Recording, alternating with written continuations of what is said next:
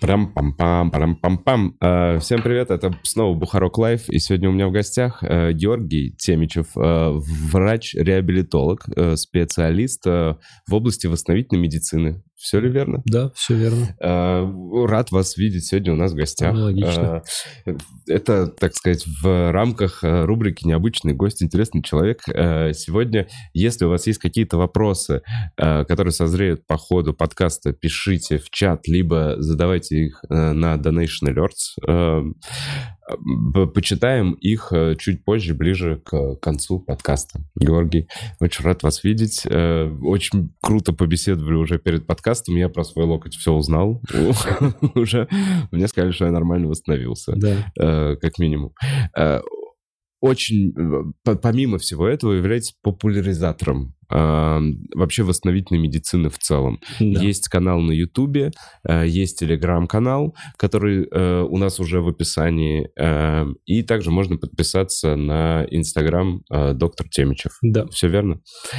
Э, В самом начале э, самое интересное, что я накопал, это про кибер восстановление после киберспорта. Восстановление после киберспорта. Нет? Я вообще- Неожиданный, неожиданный вопрос. Неожиданно, я, правда, я подумал...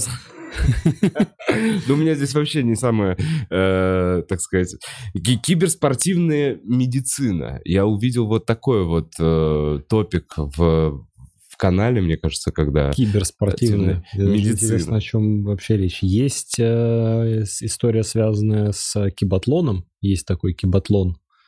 Это про параспорт. Параспорт и про всякие бионические протезы. Я Ага. просто раньше этим занимался, ну, то есть у меня как бы моя карьера, она развивалась э, такими этапами, да, и у меня этап э, первый был связан э, с нейрореабилитацией, то есть это поражение головного и спинного мозга. Вот, и для людей в какой-то момент, я не помню, это где-то год 13-14, а, создали мероприятие, называлось Кибатлон, он тогда только стартовал. То есть это различные такие параспортивные соревнования среди, людей-киборгов. С протезами. Да, оно прям, если вы ведете в интернете кибатлон, то вы, в принципе, найдете довольно много видео. И там у них э, управление с помощью мозга разными летающими и ползающими средствами. Управление и разные всякие полосы препятствий с помощью киберруки. Бег на киберногах, там э, какие-то суперпроходимые коляски, они там тоже на них полосы препятствий проходят. В общем, это все как-то эволюционирует. Вот эти бионические протезы, они каждый год развиваются. И чтобы, видимо, они развивались более интенсивно, создали такое мероприятие, на которое приходят люди с э, инвалидностью. А, Разные компании создают вот эти вот протезы, соревнуясь друг с другом, и таким образом стимулируют развитие. Не только наши. Наши тоже стали это делать чуть позже. Это, это, он- Это нет, это происходит- изначально зарубежное мероприятие, но потом наши тоже начали туда подтягиваться. Мгм. Вот, особенно, ну, самое, наверное, популярное, что было, это, конечно, экзоскелеты изначально было. А, Я помню, еще году в 2014 я ездил на конференцию по реабилитации спинномозговой травмы в Стамбуле, она тогда проходила. А, И там вот как раз эти э, экзоскелеты были достаточно широко представлены, ну, первые из них. Тогда у нас э, экзоскелетов в России еще не производилось своих. Ну, по крайней мере, как тех, которые сейчас А есть. сейчас уже производится. Сейчас есть экзоскелеты, да, российский э, экзоатлет, по-моему, называется, или как-то так, и какие-то, может быть, еще есть фирмы, о которых я не знаю. Но вот они, да, есть. Будут загуглим экзоатлета, просто интересно посмотреть. Да, они это стоят в некоторых больницах, в некоторых э, сосудистых отделениях, и там пациенты в них ходят, те, которые ходить не могут. То есть Это, то есть, в принципе, человек, вот бывает лежачий пациент, когда вот что-то вот сверху позвоночника, когда все, что ниже шеи не В работает. основном это грудной уровень, ну, то есть, когда ноги не работают, Только а, ноги. а руки работают, да, потому что сейчас... управление, Сейчас, к сожалению, экзоскелеты таковы, что ну, они далеки от идеала. это управление руками все еще Э, происходит? Нет, это кнопками? управление там происходит за счет переноса веса. То есть там такой типа гироскоп стоит, ты наклоняешься, и он начинает идти. Ты выпрямляешься, и он, соответственно, А, а, останавливается. Проблема в чем? Они, во-первых, не могут сами пока держать баланс, м, и пациенту требуются полностью функционирующие руки, чтобы спереди опираться на костыли. Некие какие-то Да, палки, да. да. ну костыли, канадские костыли Да. такие под предплечье, ты их Мгм. надеваешь, и как бы вот ты на костылях, и на ногах у тебя этот экзоскелет надет. Вот, и ты можешь в нем передвигаться как бы туда-сюда. Сейчас просто так, как будто бы... А технология с Sigway, да, вот уже используется в этом плане. Тогда получается, что... Да, это похоже чем-то на него. Чем-то похоже, да. только теперь вместо только колес поставили ходишь. ноги. То... Да. Угу, угу. Но глобально не сильно далеко шагнуло. Э, пока нет, пока нет. Сейчас вот э, развивается технология Brain Interface, а, в плане... Это они? Это оно? Да, да, да, да, да, да, да, да. Вот, вот эта вот штука? Да, да, да. Это, да, это типа... Это прям российская разработка экзатлет, да. То есть Прикольно. наши тоже как бы развиваются, молодцы. Класс. Так, мне, мне, мне, мне понравилось, что с киберспортивной медициной вообще не туда попал, но э, ну, попал в очень сказать, интересное место. Да, потому что это прям, э, прям то. Это вообще будущее. Э, как, ну, Насколько вот так вот, лет через 20 это уже же все очень сильно разовьется? Я думаю, что да. Подключают уже к нервам. Вот, я про это как раз и начинал. То есть есть такая технология, называется Brain Interface. Сейчас тоже проводили всякие, соответственно, исследования. А, в частности, было видео, его тоже можно где-то в интернете найти, где мужчина был без э, двух рук. Угу. То есть у него нет двух рук. А ему надевали киберруки, подключали все это к его головному мозгу, и с помощью проводов он этими руками мог уже управлять и даже делать какие-то задачи. То есть, если технология разовьется, то люди без конечностей или с утерей функции конечностей с помощью вот этого вот интерфейса могут приобретать обратно эти конечности. А каким образом подключали головному мозгу? То есть ему уж... Датчики вешали на голову. Датчики, которые просто да, считывали... Ну, сейчас есть датчики, которые как бы внешние, да, которые считывают активность. И сейчас разрабатывают всякие там Илоны Маски и прочие уже датчики непосредственно. Да, да, да. Но вот э, с нейровводом у них была проблема в том, что, к сожалению, когда ты вводишь что-то на нейрон или какую-то там схему на него сверху вешаешь, что нервы начинают отмирать. То есть для них это, конечно, стресс. И вот над То этим они, конечно, сейчас, да, над этим они сейчас работают, чтобы можно было Например, вот у тебя есть пациент, вот, у да. которых эти экзоатлеты, а у него перерыв спинного мозга, так. то есть типа вот до сюда сигнал проходит, ниже не проходит. А, и тут за три месяца там формируется такой рубец, и ты как бы все, больше ниже сигнал никогда проводить не будешь они пытаются изобрести какой-то переходник, который ты вешаешь, и он ниже сигнал, соответственно, начинает проводить, чтобы ты мог опять там использовать свои нервы. О, это очень прикольная штука. То есть шить нерв нельзя. Вот это я вот это шить, я... шить можно, только Эффекта ничего никакого. дальше не, да, не да, произойдет. Ну, в общем, пока вот надо. Это я знаю по своей переломной руке. Так для зрителей, у кого не было травм, может быть, кто не в курсе. Но если перебит нерв, э, каким-то образом перестал идти ток совсем, вот именно совсем он перестал идти, то это не восстанавливается никогда. Э, и врачи ничего с этим не могут сделать. Я пока вот э, с рукой со своей видел страшные эти случаи, когда взрослый мужик идет по больнице, а у него просто маленькая усохшая вот так вот mm-hmm. рука болтается. Я в детстве видел, когда первый раз сломал ногу еще. Я сидел в кабинете у врача, я выхожу из кабинета, и из соседнего кабинета выходит мальчик моего возраста на костылях, и у него одна нога вот э, осталось mm. там в возрасте там, там трехлетнего. И, а мне только что сказали, что у тебя могут закрыться зоны роста из-за твоего перелома в пятке. я просто сижу такой, а, а, за что? Э, и, в общем, и они получают, они могут сделать как штуку, которая скрепляет эти Нет, два нерва. которая сигнал переводит ниже. Ну, получается, она скрепляет. Ну, то есть она оттуда передает, передает сигнал, сигнал. ниже, да, да, да. Но она его, так, она его должна считать. А, да. какой, а что это за сигнал тогда? Это что, это реально просто удар тока? Нет, ну у нас нервы в основном имеют химическую передачу. То есть у нас э, есть электрическое возбуждение внутри самого нерва. То есть когда у нас нерв сигнал воспринял, mm-hmm. да, он там электрически становится возбужден. Да. Да. Но между нервами обмен происходит за счет химических э, импульсов, не электрических. То есть выделяются вещества отсюда, воспринимаются вторым нервом. Он также меняет полярность, возбуждается и дальше переводит сигнал. А где То вообще вот, вот эти... Это вот все... А? А где эти соединения есть? Я думал, что это одна длинная... Ну, почти нить. две. В основном две. То есть если мы говорим про чувствительную дугу, да, она у нас в основном двухнейронная. То есть у нас переходит э, нейрон с периферии, например, вот я пальцем до чего-то дотронулся, mm-hmm. здесь у меня возбудились рецепторы. Эти рецепторы передали сигнал в мой спинной мозг. Там с первого нейрона как раз за счет вот этого химического соединения возбуждение перешло на второй. Пошло в головной мозг, головной мозг это воспринял, и я почувствовал, что я дотронулся пальцем до стола. Ну или до чего-то.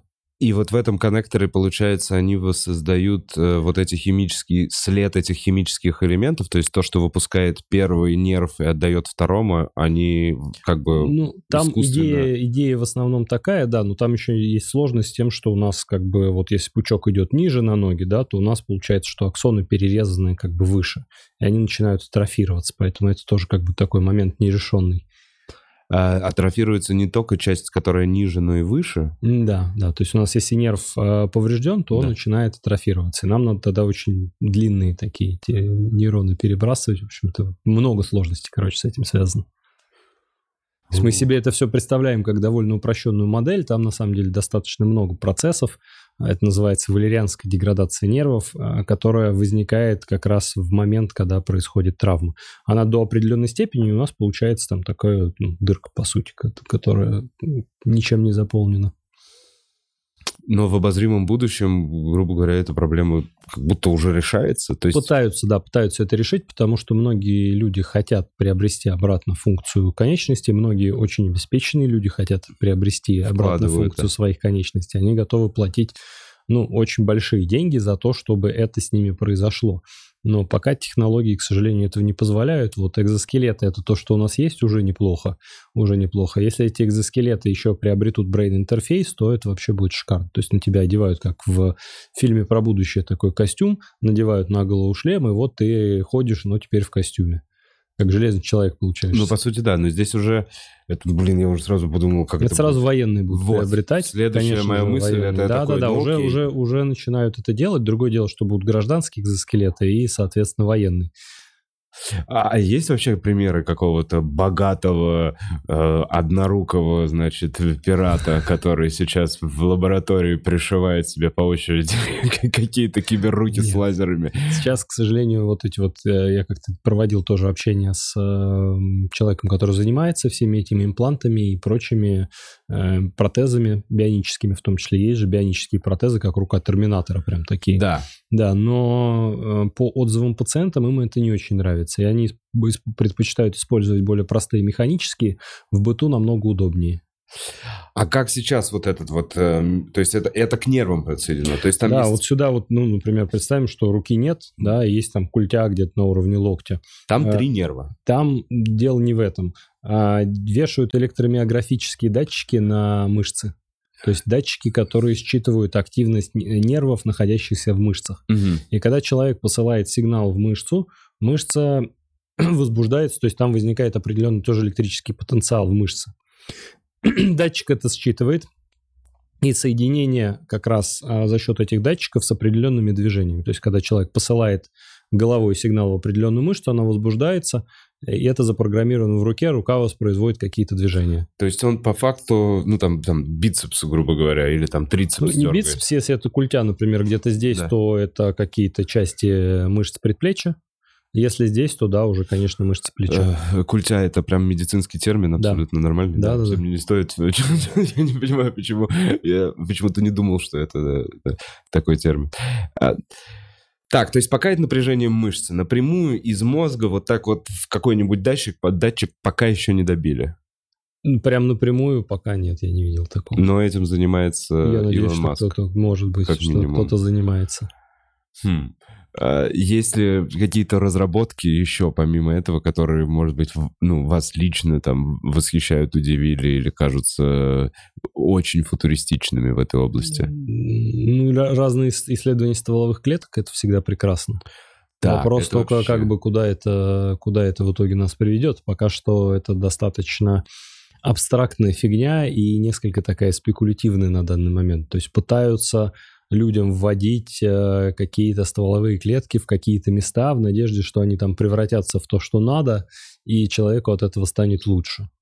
Вот. Сейчас такие процедуры типа делают в, разных в разных вариациях. Но они все, к сожалению, клинически показали свою неэффективность по большей части. А те, которые могли бы показать свою эффективность, они не показали безопасность. А Это лечение как раз онкологических каких-то А, заболеваний? В основном это ортопедия.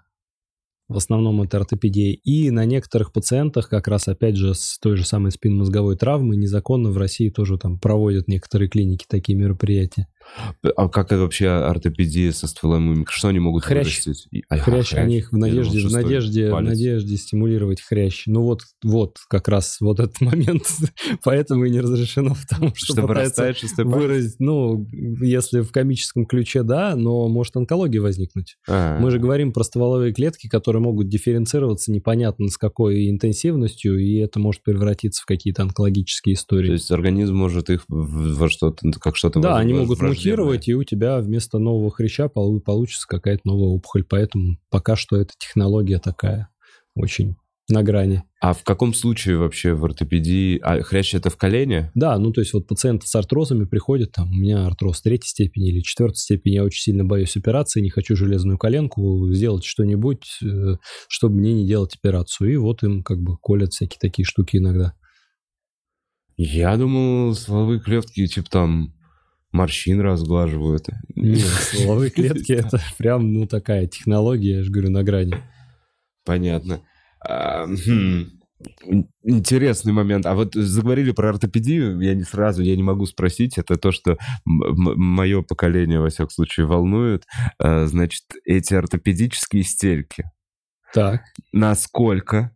Я понимаю, что это возможно после всего того, что мы говорили. Это слишком приземленно. Но извините. это быт.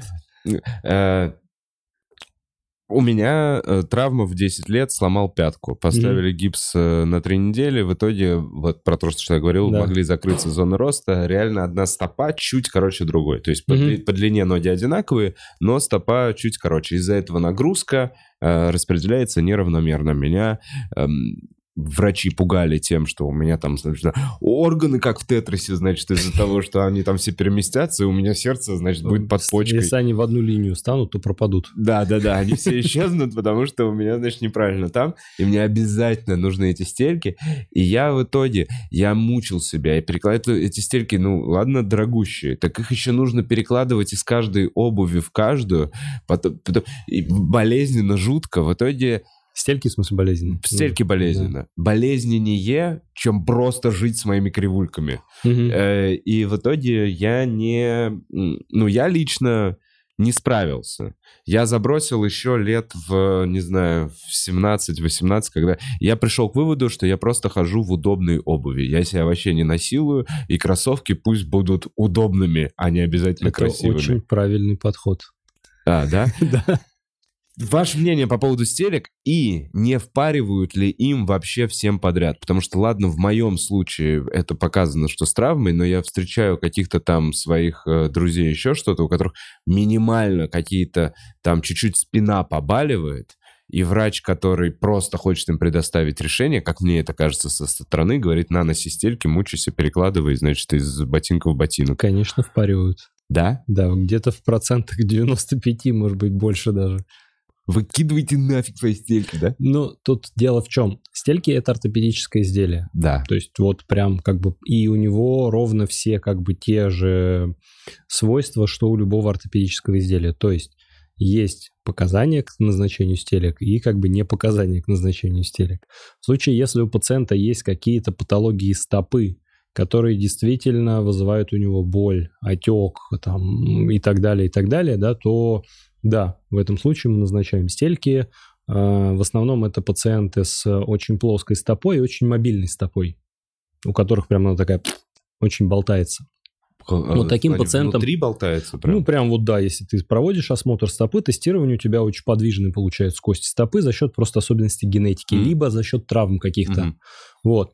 А большинству людей, кому назначают стельки, ну, на самом деле, они не особо-то показаны. Ну, то есть они не решают каких-то проблем и не делают жизнь легче, а просто как бы делают по-другому. Но если у вас действительно болят, например, колени, вам назначили стельки, и колени стали болеть меньше, Мгм. ну, тогда, да, действительно, вам были показаны стельки. То есть даже не надо говорить огульно, что, типа, никому не показано. Мгм. То есть есть люди, которым действительно нужно носить стельки. Но есть люди, их больше, которым стельки назначили, когда можно было бы не назначать. Э, Так, просто, чтобы в каких случаях, грубо говоря, они показаны? Ну, у нас есть Наверно- несколько правил. Первое, это если вам э, назначили стельки, вы попробовали, и вам в два раза легче стало почти сразу. М. Это важное показание. То есть, если как я, ты ходишь и мучаешься, и Это тебе точно больно ходить, надо. и ты себя ненавидишь, и, ненави- и просто еще хуже стало жить, то не надо себя заставлять Да. до того момента, пока у тебя нога не, не адаптируется под эту вонючую стельку, правильно? Да. Ага, класс. Вот. То есть, если артез не выполняет той функции, для которой он предназначен, то, значит, это плохо подобранный артез. Есть он- Артез это... Артез это любое какое-то изделие, да, которое, да, которое выполняет ортопедическую коррекцию. То есть оно делает условно из чего-то не очень хорошо функционирующего нечто более хорошо функционирующее. Очень много у вас про боли в спине. Вообще этому посвящено, и, как я понимаю, это, это то, с чем в большинстве своем обращаются люди, скорее всего. И, наверное, боли в спине — это что-то, что очень обширное, это много причин, почему это возникает. Э, Хотелось проговорить про грыжу для начала. Ага. Вот еще какие истории, опять же, в моем поколении вокруг меня. Узнаю просто как У бы... всех. У- у- у- очень... Так, пу У меня нет вроде как пока. Ну, я имею в виду не у всех людей, у всех есть в окружении, у кого есть грыжа. Да, да, Да. да. Это, ну, часто встречающаяся э, штука. Э, Я вот чем сталкивался, что мне прям там... У меня друг в Штатах э, живет, поехал, раньше танцами бальными занимался, а теперь дальнобойщиком работает и, Неожиданное разветвление карьеры. и тяжелые эти грузы таскает. И он мне звонит и говорит, у меня, в общем, ну все, сидеть не могу, что там, и седаль, и гры... в общем, грыжа. Американская страховка, дальнобойщик, очень все это тяжело, огромные сложности. Другой мой друг, который живет на другом побережье Америки, э, несколько лет занимался этой проблемой и в итоге пришел к выводу, что грыжу он мог вылечить только упражнениями. И что никакая операция э, не помогла, никакие мази, никакие там приборы, еще что-то, какая-то именно физкультура э, могла ему помочь. И массаж э, мануального терапевта. А, И вот я соединял этих двух друзей, чтобы тот из одного побережья прилетел в, в другое. И у них они об- оба пришли к выводу, что грыжа не, не лечится в их случае операционно. Перед подкастом вы сказали, что это не всегда так. Не всегда. В каких случаях нужна операция, в каких случаях можно заниматься физической культурой, и это поможет, и где искать конкретно эти упражнения. Ага. Ну, во-первых, да, начнем с того, когда нужна операция. Если у вас вдруг э, возникло онемение промежности и гениталий, э, сложности с тем, как ходить в туалет, вы либо ходите непроизвольно, либо не можете произвольно походить, э, боли во время там мочеиспускания дефекации полового акта, не думайте, прям сегодня едьте на операцию. Это Ага. называется синдром конского хвоста. Это состояние, требующее оперативного лечения, вот желательно сегодня. Можно завтра, но лучше сегодня. Это уже когда мышцы там Это максимально когда- воспалены. Те нервы, про которые мы говорили в начале, они достаточно сильно сдавлены объемом грыжи. И в случае, если они будут сдавлены слишком сильно и слишком долго, они могут больше никогда не восстановиться. Поэтому лучше поехать прооперироваться, вам уберут эту грыжу, нервы опять будут посылать сигналы, и все это восстановится. А до онемения все это еще возможно откатить просто за... Сейчас я к, Мгм. к этому приду. Есть несколько показаний.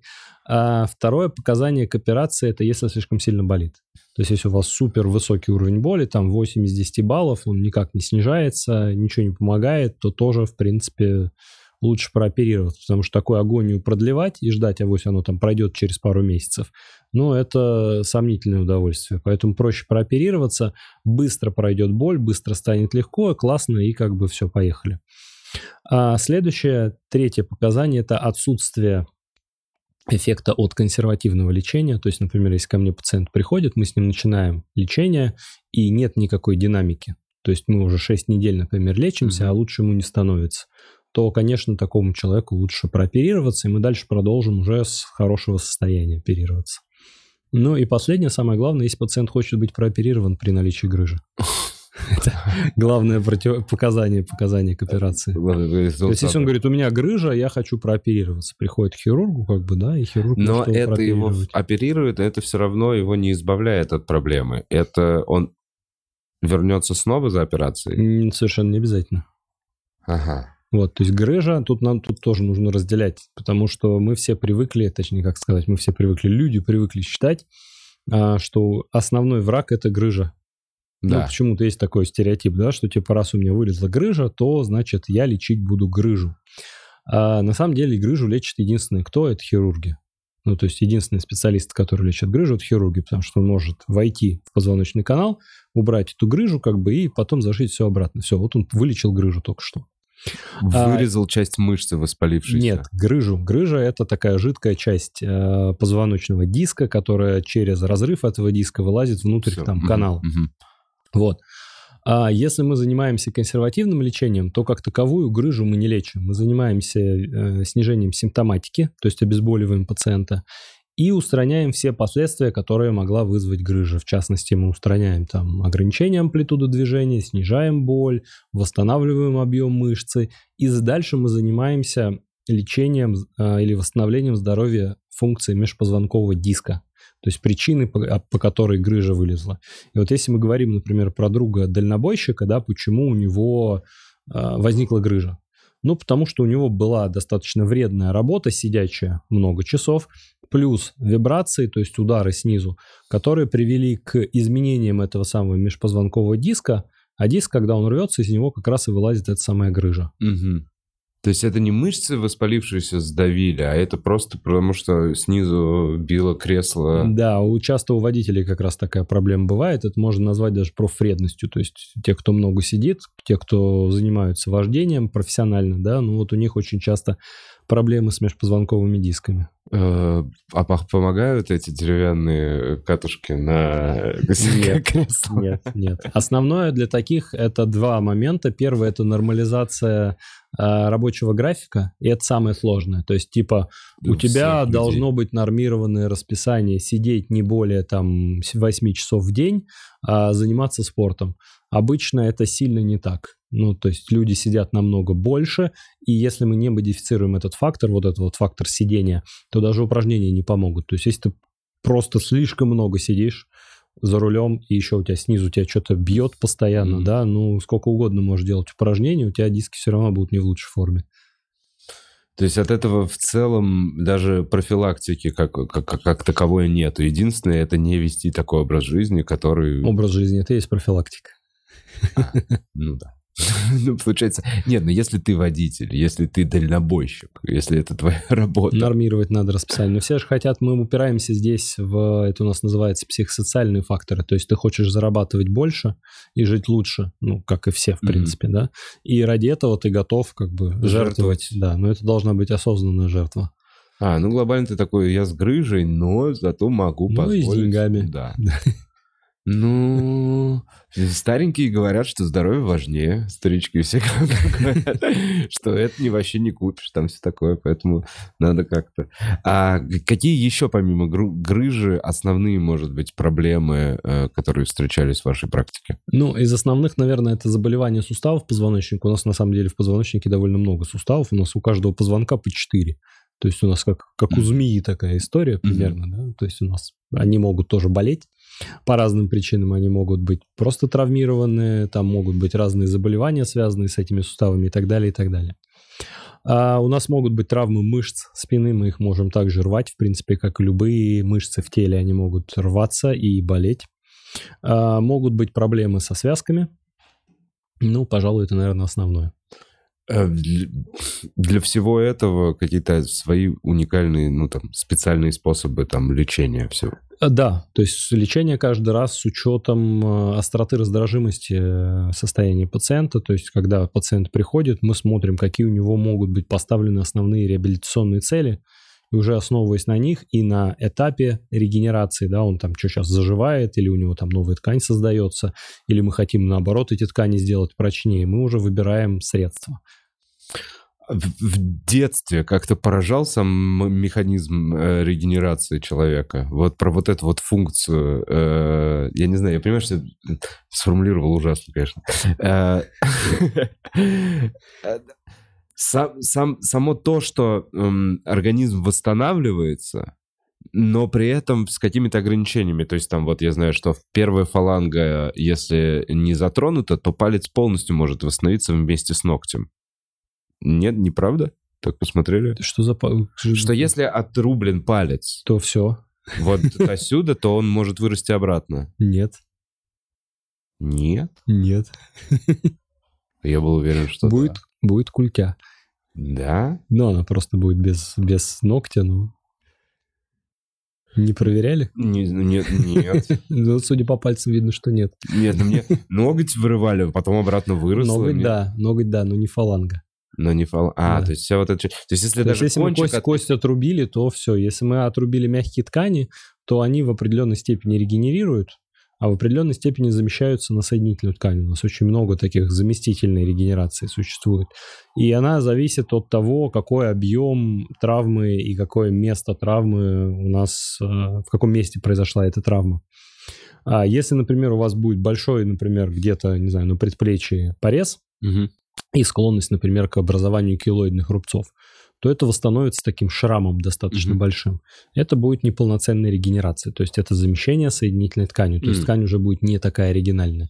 А здесь довольно просто организм делает, он когда силы экономит, вот если отрубить первую там фалангу, например, а ну вот организм тебе просто эту культю обратно зарастит, и все, первой фаланги у тебя уже не Он а, будет. а, а, то укоротит есть мы не ящерица, у нас так не отрастает хвост, как у ящерицы.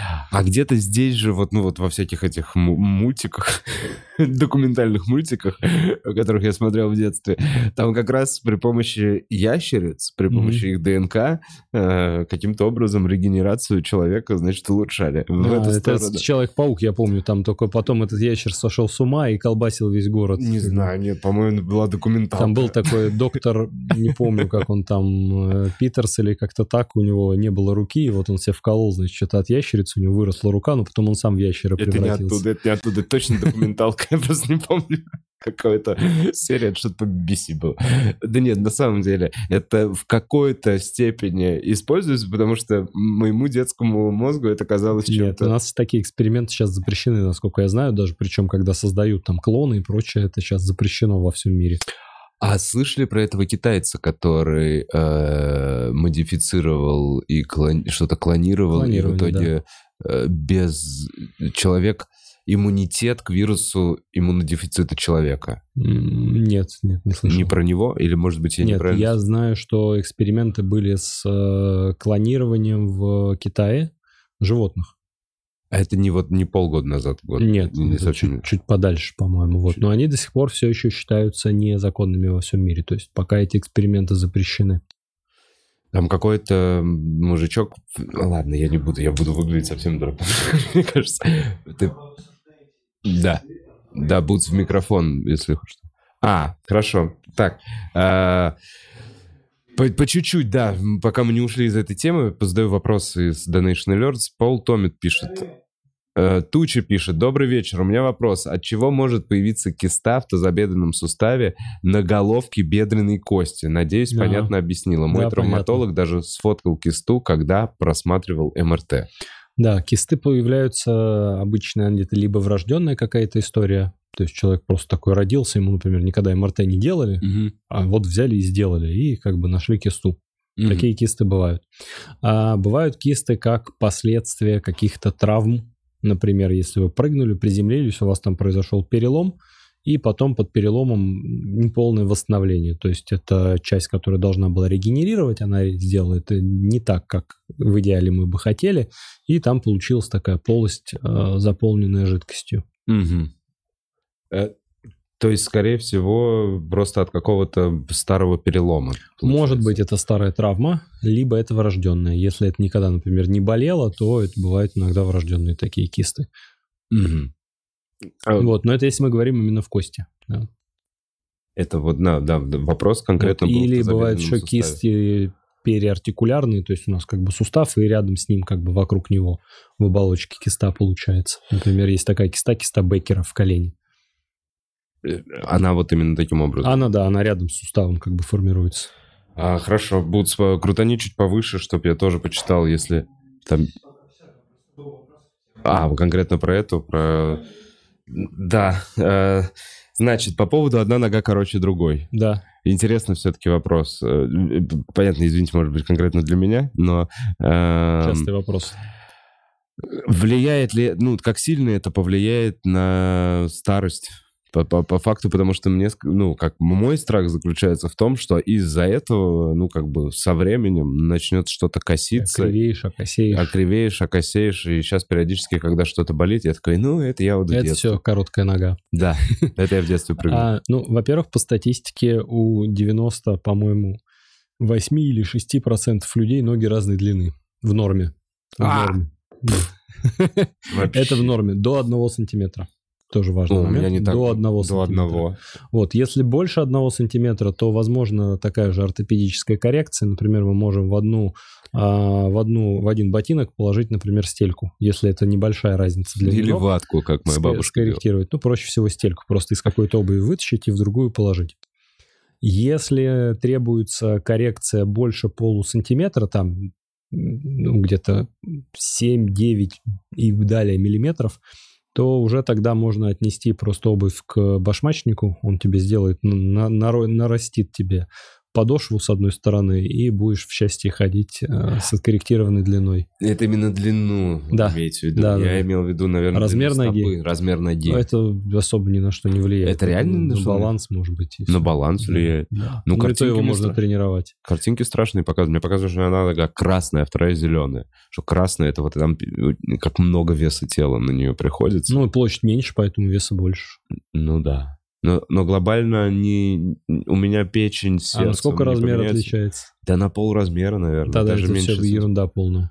Да? Вообще ни на что не влияет. Блин. Все время... Я вот знаешь, что еще... Извините, знаете, что замечаю, когда к врачу иногда приходишь, что э, к новому. Вот сейчас была такая некая пересменка, я не знаю, у меня стоматолог уехал, э, часть врачей уехала. И приходишь к новому, и он говорит... Новые «О, заболевания. О, тебе тот говорил воду пить? Тебе вообще воду пить нельзя. Мы вообще, мы вообще не рекомендуем пить воду. Это вообще... И он иногда даже не просишь, но он предыдущего своего коллегу зачем-то так сильно э, дискредитирует, превознося свое собственное... Ну, это конфликт интересов называется в медицине. Он, к сожалению, существует. Э, Это когда пытаются услуги свои продать. Вот это то, что выросло на моих глазах. В моем детстве врачи не пытали, не было, негде было Тогда не было услугу. столько частных клиник. Не было вообще Этого частных не клиник, было. я не видел. Да. То есть услуга врача была нужна исключительно пациенту. Мгм. Врачу в моем детстве вообще не нужны были пациенты. Потому что он работал за зарплату. Да, да, он такой, уходите, отстаньте, умрите, мне все равно, пожалуйста, мой рабочий день, я вот сейчас здесь, здесь, здесь». И я вот потихоньку вырастаю, сталкиваюсь, вот опять же там с реабилитацией я ходил в платную клинику, я вам рассказываю, мне насчитали Да-да. там 120, по-моему, тысяч в неделю, в итоге я бесплатно получил это же в государственной поликлинике. И сейчас у врачей есть эм, вот эта история, когда им нужно продавать себя, когда он еще и как это, маркетолог, Продажник, по Продажник. сути. Продажник. Это продавец медицинских услуг. да. Сейчас даже в некоторых клиниках есть план продаж. Так делают. Как вот где угодно продажи, да, также и в клиниках тоже в некоторых делают план продаж. это как палковая система в э, Да, даже делали исследования на эту тему, и прям врачи, опрос врачей проводили, есть ли вот этот самый конфликт интересов, потому что врачи на самом деле многие не хотят ничего продавать, они хотят заниматься лечением пациентов, Да. потому что туда все идут э, в детстве, э, не осознавая, что типа тебе надо обязательно будет что-то продавать. Все представляют себе, что тебе надо будет лечить людей в первую очередь. Да, и учился в ВУЗе, ты 6 лет ковырялся там что-то в кишках, какие-то эти рубонуклеоды, что-то учил. Да, потому что представление у людей не, такое. Они идут, они думают, что вот сейчас я выйду работать врачом и буду светлое, доброе, вечное нести в массы. Да, а ты идёшь. оказываешься на вполне себе таком капиталистическом рынке, где как бы тебе нужно продавать свои услуги, чтобы выживать, чтобы адекватно зарабатывать. И это, конечно, несколько э, так диссонирует с тем, как ты себе это представлял. Вот. И да, к сожалению, в некоторых клиниках, в частных, когда мы говорим про частную медицину, есть план продаж, который врача, врачам надо реализовывать. В, реаби... в реабилитал... В реабилитологии. э, такое присутствует? Если присутствует, то в каком виде, помимо стелек? О, да, в, куча видов. Это и физиотерапия иногда без э, того, чтобы быть обоснованной, назначается, и любые другие процедуры, всякие физиопроцедуры, иголки, массажи, все что угодно как бы. А в каком случае массаж может быть не полезен, как будто бы?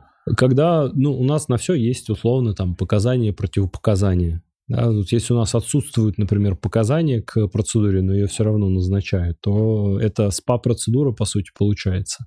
Просто так иногда могут да. назначить. Ну, про иглоукалывание... Но это... при этом я не, не утверждаю, что это обязательно назначают, зная, что это не показано. Люди могут просто искренне верить, что действительно это должно быть сделано так. Что так и должно быть. Да. Просто мнения специалистов могут не совпадать, то, о чем вот с чего начиналось. А вот эта штука с лазером, когда тебе очки дают такие черные дурацкие, и что-то прислоняют к месту травмы и светят лазером. Да, это, есть такая. Это рабочее, потому что по мне это выглядело как что-то из 60-х, что забыли убрать, как фен в бассейне. Не, вот оно, оно эволюционирует. Если раньше, например, у нас э, в поликлиниках везде стояли лазеры и магниты, да. то теперь к этому всему добавили одно слово спереди, высокоинтенсивный.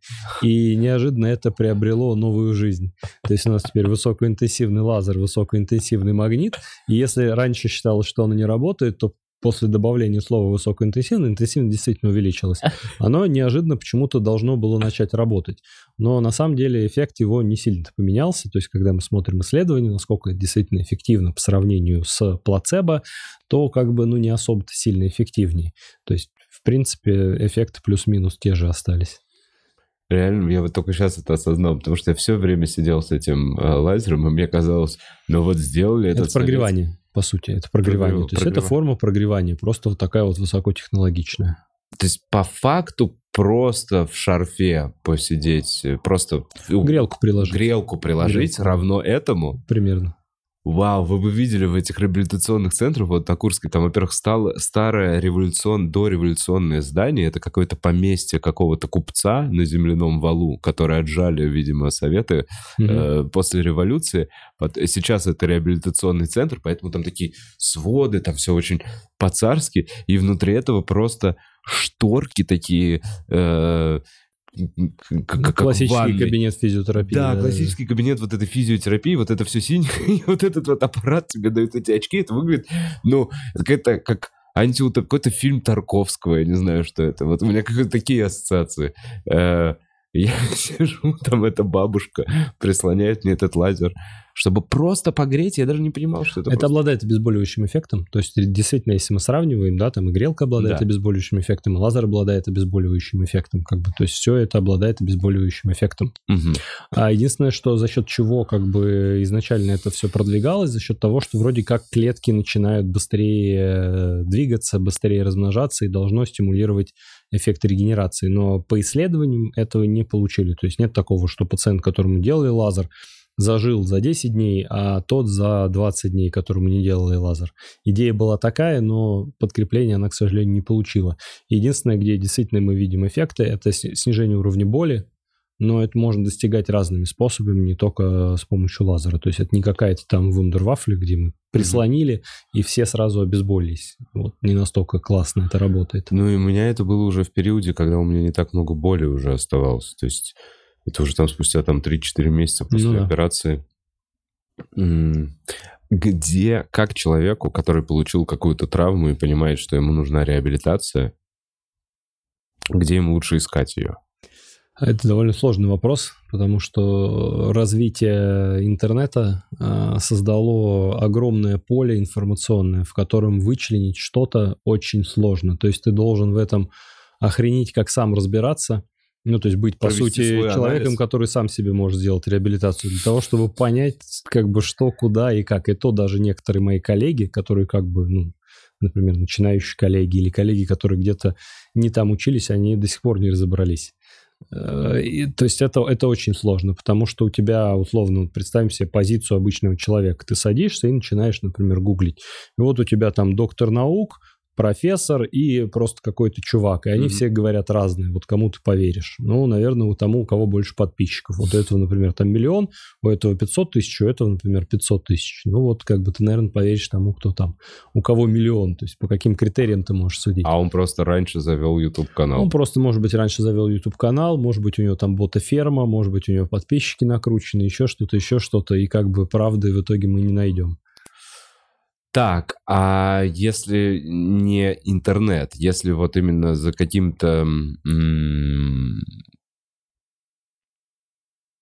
ну, то есть не, не в интернете искать, если не, не, не ролики какие-то искать, а идти куда-то. То есть, может быть, вот как там центр этот реабилитации отзывы. на Курской. Нужны или... отзывы. Это Нужно... самое, самое ну, ну, наверное, из простого, это самое верное. То есть, если кто-то из твоих сходил, опять же, тоже не гарантия, к сожалению. Потому что бывает такое, что приходит по гарантии, получают, все равно приходит куда-то не туда. Потому что, например, одному повезло, у него состояние, которое прошло само а он думает, что вследствие реабилитации а второму не так не повезет, потому что его состояние не пройдет. Поэтому угу.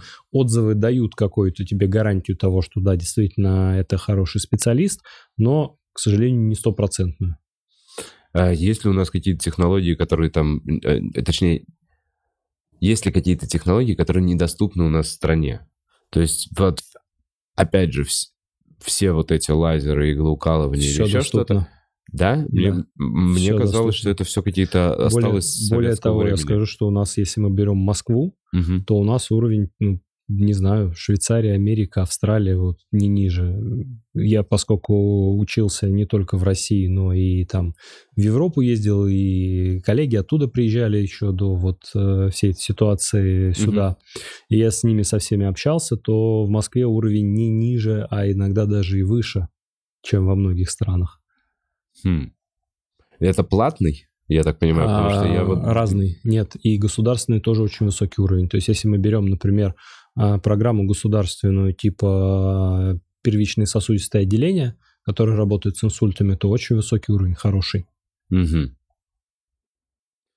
То есть в целом можно смело идти, как вот я сделал в обычную поликлинику э, к травматологу, показывать свою травму, но можно попросить хотя бы ну, направление. Ну, То есть нужно ему ты сказать... Попал, ты попал в специализированный центр реабилитационный. Я он, попал, да, я, да. меня же вы, выписали да, туда он, из обычной Он очень-очень-очень специализированный во всей структуре, то есть который именно специальной такой ортопедической реабилитацией занимается. У нас есть такие центры в разных структурах, например, там в ФМБА, например, у профспортсменов тоже такие центры есть.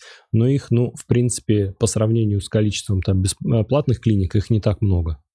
То есть мне повезло, потому что я на спорте получил эту травму. То есть, если бы я просто подскользнулся и упал, меня бы ну, туда то есть, если бы то же самое пытал, пытался бы провести, например, в рамках обычной поликлиники, ну, несколько по-другому бы это все выглядело. Скорее всего, я не утверждаю, может быть, есть поликлиники, в которых действительно там уровень реабилитации очень высокий, но то, что я вижу по а, коллегам, обычно не так. То есть в рамках, например, стационаров это лучше, в рамках поликлиник э, уровень несколько ниже. Угу. А протезы, кибер, пока протезы недоступны ни на каком уровне? Доступны. У нас есть куча э, вообще квот, по которым можно эти протезы бесплатно получать, даже вот эти киберруки и так далее, все это есть. То есть по ОМС, по, по, по полису? Ну, не по ОМС, а по квотам.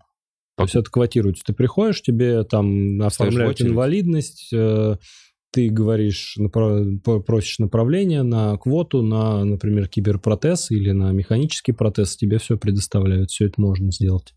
Те, кто делают протезы, можно прямо обращаться в протезные мастерские, они в курсе всех квот, и они расскажут тебе, как получить эту квоту, и вообще легко.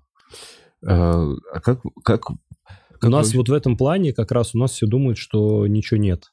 А на самом деле то, как это оплачивается в России, это пипец как оплачивается по сравнению с, там, с Европой, с Америкой. У нас очень много всего бесплатного. Угу. На эндопротезы, на протезы, на различные операции. Это просто вообще сказка. Я разговаривал, я почему даже спросил, и я не так сильно удивлен, потому что к нам приходил э, врач-уролог, который рассказывал про протезы пениса mm-hmm. по ОМС. То есть ты можешь прийти и сказать, у меня эректильная дисфункция. Они такие, ну вот ваш протез, пожалуйста. Да. И я, да, я тоже удивился. Эндопротезы, протезы рук, все это, все это оплачивается. Также по квотам. Да, да, да, да. И это прям, ну, я, я поскольку с людьми общаюсь из разных стран, то как у нас это квотировано, и насколько у нас это можно быстро и легко получить, ну, я такого, наверное, не встречал. А как вы пришли вообще вот в эту область медицины? То есть, насколько я понимаю, э, в начале медицинском ты просто учишься первые э, там 2-3 года, наверное, mm-hmm. а потом уже выбираешь специализацию. Как-то почему именно реабилитация? Ну, изначально в детстве у меня была э, так себе осанка, и мама мне наняла массажиста мануального терапевта. И мне что-то это как-то все понравилось так. Я думаю, начну, пожалуй, готовиться в медвуз. Это где-то было в классе, наверное, в седьмом. Угу. Вот, начал готовиться в медвуз, но пока, тогда я как бы не знал, чем я хочу заниматься, то есть какая специальность. Просто как бы хотел идти в медицину. А потом в медвузе я попал на кафедру лечебной физкультуры и посмотрел, чем как бы они занимаются. И понял, что вот начиная с третьего курса все, я теперь только в реабилитацию пойду. Mm, прикольно. То есть восстанавливать э, людей. Движение, да. Движение и так далее. Я тогда до конца не осознавал, чем я собираюсь заниматься. То есть, насколько это на самом деле сложная специальность, она кажется простой, потому что многие такие, типа, а, что я там упражнения сейчас в интернете посмотрю, и все буду всем, значит, на листочке выдавать, все будут делать. Потому что раньше специальность ЛФК считалась такой специальностью для... Э, э, доживающих врачей, вот так, а, наверное. Ага. То есть считал, что это легко. А те, кто, что, врачи, которые не уходили ходить на пенсию, они переспециализировались в ЛФК и там оставшееся время проводили как врачи ЛФК. То есть такая считалась. Вот. Но по факту специальность одна из достаточно сложных, потому что должен очень много знать не только по э, физиологии, там, не знаю, деятельности тела, да, потому какая, как живут хрящи, кости, сухожилия, связки, как это функционируют нервы. Ты должен знать кусок неврологии, ты должен знать кусок ортопедии, должен уметь читать снимки, должен уметь проводить дифференциальную диагностику. То есть у тебя поле знаний, оно достаточно обширное получается. Если ты действительно занимаешься ортопедической реабилитацией. Потому что приходит пациент, у него непонятно, что болит. Например, у него там, не знаю, болит э, там, тазобедренный сустав. Но это должен разобраться, это у него болит от грыжи, от самого тазобедренного, от нерва, может быть, это психиатрия, может быть, у него какие-то еще другие заболевания. Вот этой всей дифференциацией ты должен заниматься как врач. Ну да, понять, э, где болит. Почему да. болит, чтобы понять, это вообще твое по двигательной сфере, или тебе его к ревматологу, или тебе его к неврологу, или куда вообще ему идти, или к психиатру. А был ли какой-то пациент, на которого вы посмотрели и такие, ой, ну это, я не знаю вообще, я не знаю, как это восстановить, а потом это как-то восстановилось, и, и насколько сила, может быть, воли, желания человека. Вот этот вот момент. Э, потому что я слышал, что именно желание, вот как вот мы говорили про плацебо до подкаста, mm-hmm. само желание э, сильно двигает вот как-то человека к восстановлению. Это мотивация, это очень важный фактор, в принципе, в любом, но она бывает э, условно адекватная и неадекватная. Угу. То есть адекватная мотивация это всегда прекрасно. То есть тогда пациент окажется на максимально высоком уровне функции, на вот насколько он возможен высокий, он настолько и будет. Но если мотивация неадекватна, например, она слишком высокая, да. то это заканчивается, конечно, всегда очень большим разочарованием и большим количеством потраченных денег. То есть люди пытаются пробиться на тот уровень, на который они не могут, тратят все свои ресурсы, ресурсы родственников, фондов, знакомых и так далее, и в итоге оказываются ровно на том же месте, где они вот начали все это тратить. Хотя им изначально, может быть, говорили, что туда не стоит ходить. Они такие, нет, у меня получится. Да, несмотря ни на что, я буду делать вот это. Ага. Вот, такие истории нередкие, я раньше ими чаще занимался, там, когда спинальной реабилитацией занимался. Сейчас они чуть реже, но тоже периодически там присутствуют. Это вот как раз восстановление, когда перебит спиной мозг, это вот в этом Это случае. да, это мы говорим про, я говорил про спинальников, но в ортопедии такой тоже есть. Например, как та же самая грыжа, да, когда ты пациенту говоришь, нет, знаешь что, давай-ка ты пойдешь оперироваться, нам ждать уже нечего, лучше не станет. А, а он говорит, нет, я не, несмотря ни на что буду продолжать. Бегать. Буду продолжать э, консервативное лечение. И вот оно затягивается, и вот оно продолжается много лет, и ты понимаешь, что лучше не становится но, несмотря на это, пациент все еще не идет оперироваться. А уже теперь срок прошел, и даже если он пойдет, то, скорее всего, лучше уже не будет. Ага, то есть то, то, то просто даже, даже отрезав э, этот кусок грыжи не, не поможет ему уже? Да, там могут быть уже вторичные изменения, и у нас чем дольше ты затягиваешь, тем хуже. Поэтому у нас есть вот эти вот сроки, в которые лучше всего это сделать, если это показано. А, сами как упражняетесь? Какая зарядка есть у вас? Я хожу в тренажерный зал. Ежедневно, Э, пару-тройку раз в э, неделю?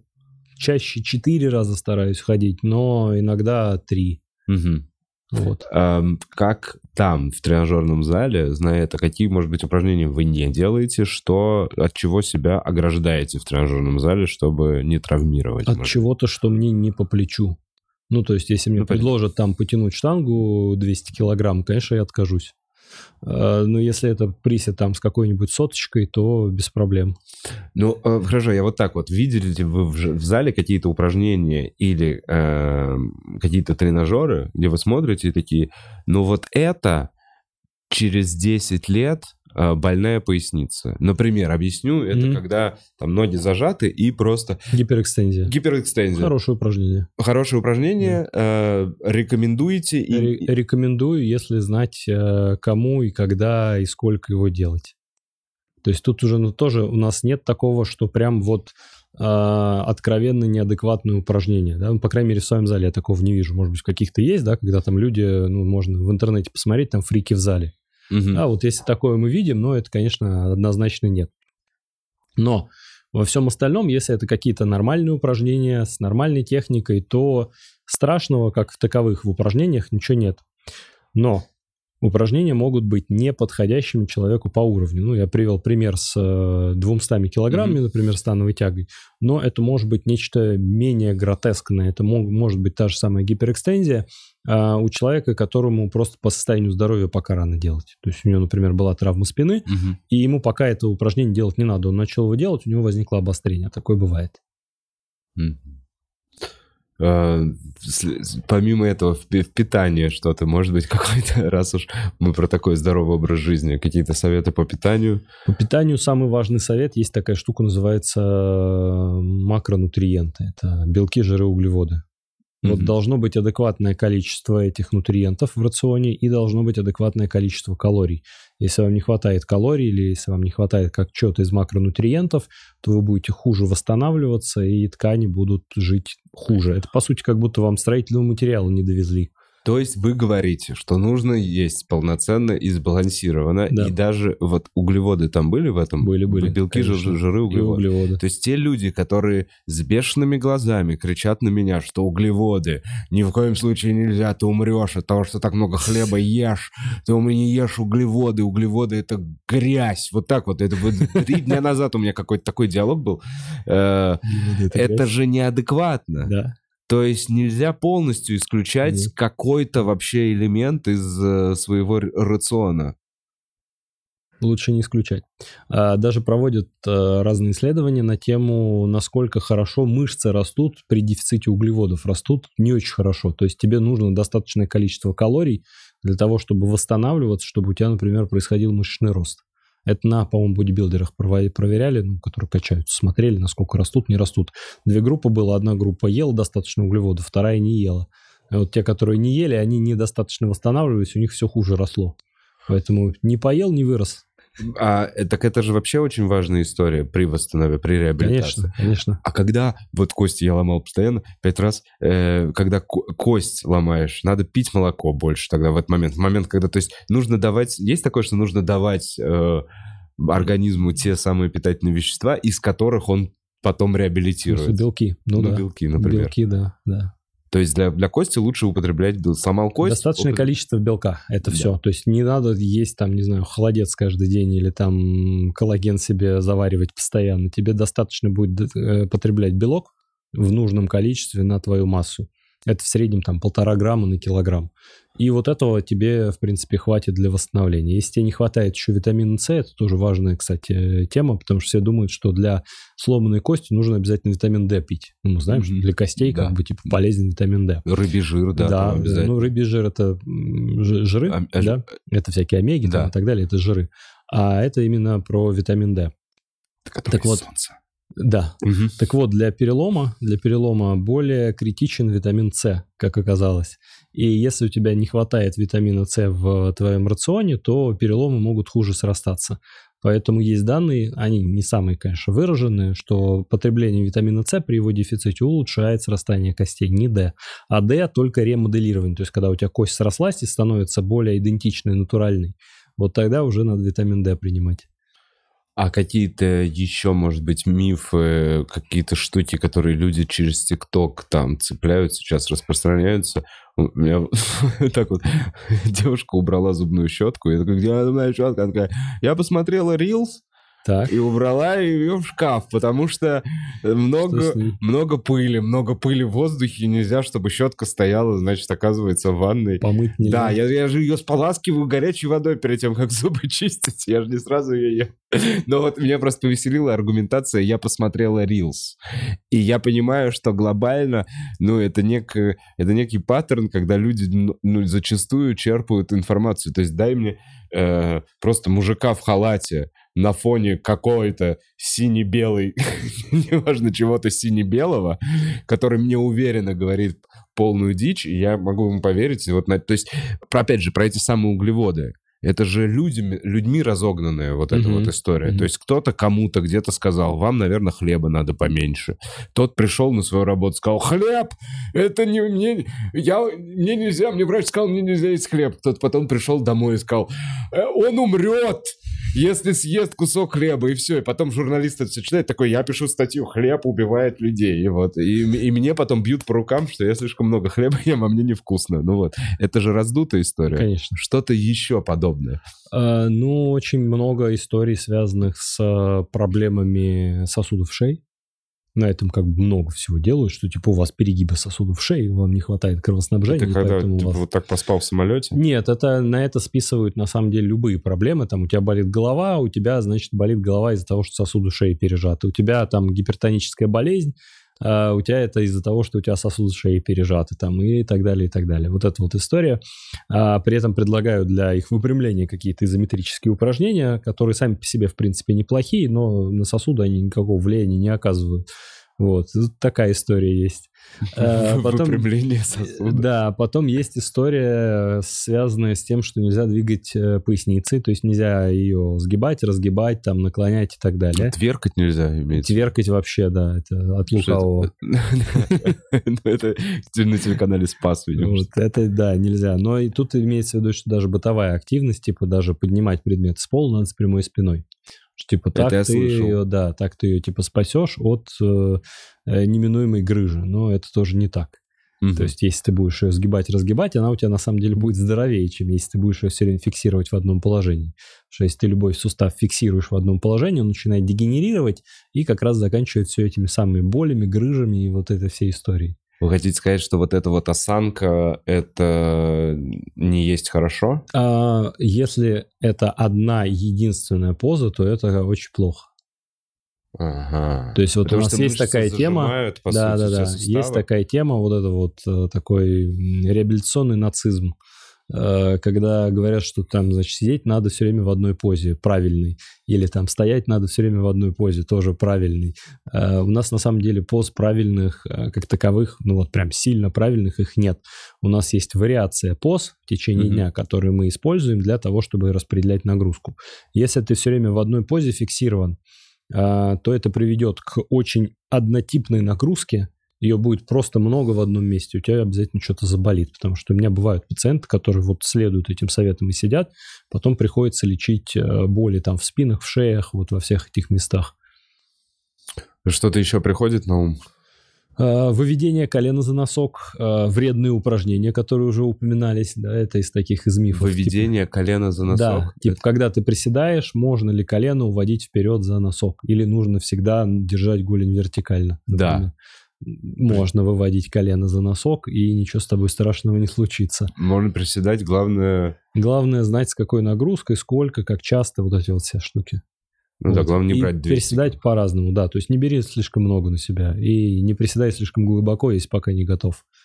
Мгм, Звучит логично. Да. А если ничего такого не приходит на ум, то да, я почитаю еще вопросы. Да. Так. Вопрос из чата был. Давай, хорошо, Бутс, покажи, покажи, если он был... э, Так, давай пока Марию стендап-клубовну прочитаю. А, а я нашел его. Там вопрос такой. Георгий, скажите, пожалуйста, планируете ли вы посещать выставку здравоохранения с 4 по 8 декабря? Прям по теме, мне кажется. Э, мне- Я не помню, где я буду с 4 по 8 декабря, но вроде как не планировал. Какая-то выставка э, большая, видимо, не знаю. Ну, выставка, ежегодная выставка здравоохранения. Ну, я вроде не меня туда спикером не звали, у меня, по-моему, как раз на эти даты выступления на паре конференций, поэтому я, скорее всего, буду на них выступать и готовиться к этим докладам. Читаю. Вова, как у тебя самочувствие, как дела? Спасибо, все хорошо. Э, Георгий, последнее время часто вижу, как люди делают операции на бедренную кость для увеличения роста. Вроде как вставляются штифты. Чем это опасно? Ой, это О. уже пластическая история. Да, это бывают пластические истории. Такие пациенты у меня были несколько раз, и я буквально с коллегами обсуждал это на прошлой неделе такого пациента. Единственное, что тот пациент, которого мы обсуждали, а, ему делали удлинение не бедренных костей, а ему делали удлинение голеней. М, ну, Вот. Ноги. именно. Это же- Более длинные голени. Стоп. Голени это от колена до стопы. Это, Это да. там, где... да. Э, А у него одна голень была короче другой, или он Нет, просто, хотел, хотел просто удлинить? удлиняли. Просто удлиняли. Блин, это ж на баланс, э, как минимум. На баланс влияет. нет, но это, во-первых, очень долго, и вот то, что упомянула Мария, да, это более а, быстрый вариант, более быстрый вариант и менее травматичный условно вариант. А Чем это чревато? Это чревато, во-первых, тем, что часто забывают удлинить мягкие ткани. То есть, когда, например, кость, а, как там делают? Делают распил кости. И делают такие, как штуки кладут круглые. А, Это аппараты лизарвания сейчас. Во-первых, они уже сейчас в основном не такие, они менее громоздкие, чем раньше. Но здесь речь именно про внутренние фиксаторы. То есть как там делают?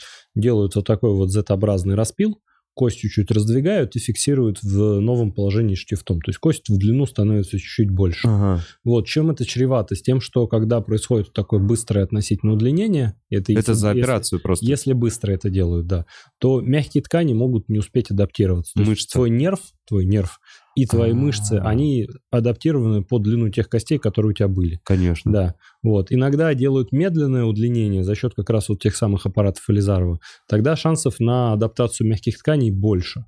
Но иногда забывают эти мягкие ткани включить в процесс терапии. Например, не надевают специальные ортезы, не позиционируют пациента в определенных положениях. И получается, что кость удлиняется, а мягкие ткани остаются прежней длины. И тогда возникают ограничения амплитуды движения, сильные боли, всякие язвы и так далее, и так далее. То есть это может быть вот этим чревато. А как получается, нерв натягивается в этом Да. случае? Это может быть такой же эффект, как и... Ну, например, тебе там удлинили все это дело, у тебя теперь все время присогнутые коленки. И ты такой на присогнутых коленках и на носочках ходишь. У меня так пациент ходил. То есть глобально ты выше, но только Голени лежа. длиннее, но нет, ну ты не... Да, лежа точно выше, сидя абсолютно выше.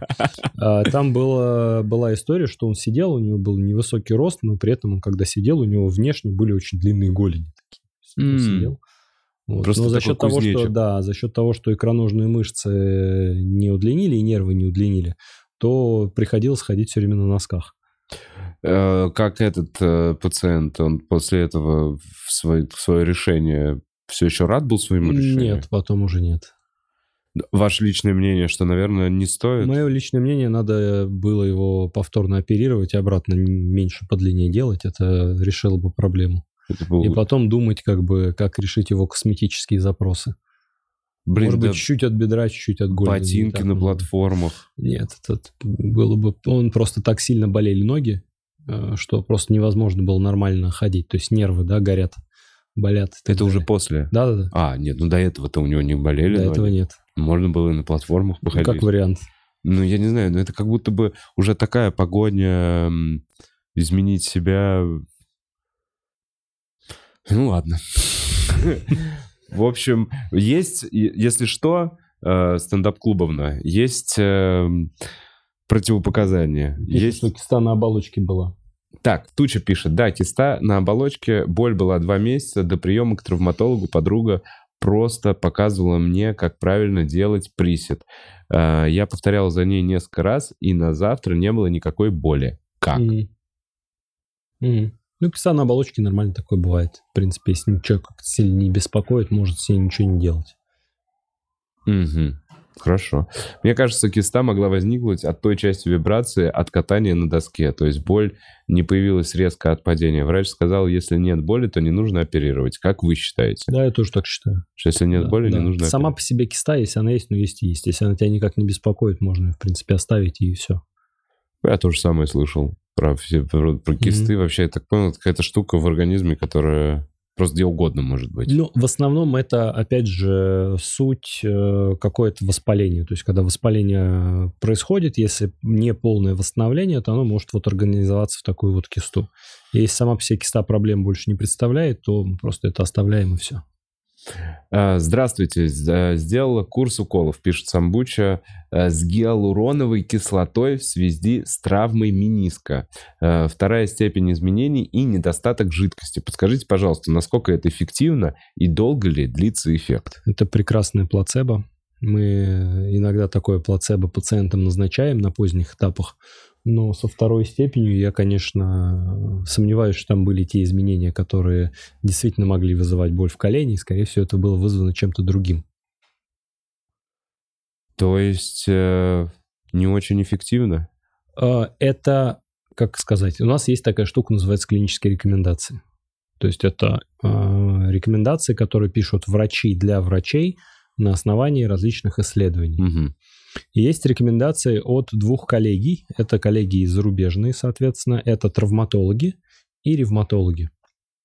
И в плане как раз а, травм суставов там есть рекомендации по гиалуроновой кислоте. Там она идет под грифом «значимо не рекомендовано». Ага. Что это значит? Опять же, тут формулировочка такая довольно интересная. Ну, можно в в первый момент подумать, что раз значимо не рекомендовано, значит, никому не надо никогда ее делать. Ну, раз не рекомендовано. Да. Значит, Да, вообще но- опасаетесь этого, но- как будто бы. А, Коллегия ревматологов и травматологов, зная о такой интерпретации данного термина, снизу написала пояснение, что такое значимо не рекомендовано, что они имели в виду этим. И там написано, что если вы попробовали все из консервативной терапии первых линий, а первая линия консервативной терапии это, например, упражнения, физиолечение, диета, вот это вот все, да, Мгм. и вам ничего не помогло, и вы уже задумываетесь, что, может быть, пора оперироваться, то вот перед операцией попробуйте эти уколы. А, Вот так. И они могут вам помочь, но если уже и они не помогут, ну, значит... то в любом случае операция. Да. Но, Но в- вторая степень – это, можно сказать, что здоровая коленка, и обычно она не болит. Вторая степень. она не должна болеть. Да, она есть практически у всех людей. А, Да. Блин, колени беречь жестко надо, да? Колени надо тренировать. Ну, Тренировать. собственно, я что в зал-то хожу, это профилактика как раз многих заболеваний. А, то есть ваша работа в зале позволяет вам меньше болеть. Это как чистить зубы. То есть ты можешь а, чистить зубы или не чистить зубы, ты все еще будешь посещать стоматолога, но с разной частотой и в разном объеме. Верно. Вот с тренажерным залом та же фигня. Или там с любым занятием фитнесом, ну, чтобы только все тело было включено. А если ты туда ходишь, ты все еще можешь болеть, там, травмировать себе суставы, мышцы и так далее, но в значительно реже и значительно меньше. А, мышцы колена, это, то есть это, это и мышцы бедра, и получается... Передняя задняя поверхность бедра, икроножная мышца и даже мышцы некоторые тазобедренного сустава, потому что они на функцию также влияют. Например, если я опираюсь на ногу, у меня коленка слишком сильно уходит внутрь, то я могу этому помешать мышцами стопы и мышцами тазобедренного сустава. Мгм. Хорошо. Так, э, человек э, яйца пишет. эм, Парни, привет. Помните Сашу Кравченко, монтажерку из Гомеля? Она сегодня поговорила с семьей. Все окей, не беспокойтесь. Хорошего вечера. Спасибо, человек яйца. Э, Не беспокоимся. Бутс, у нас на этом все.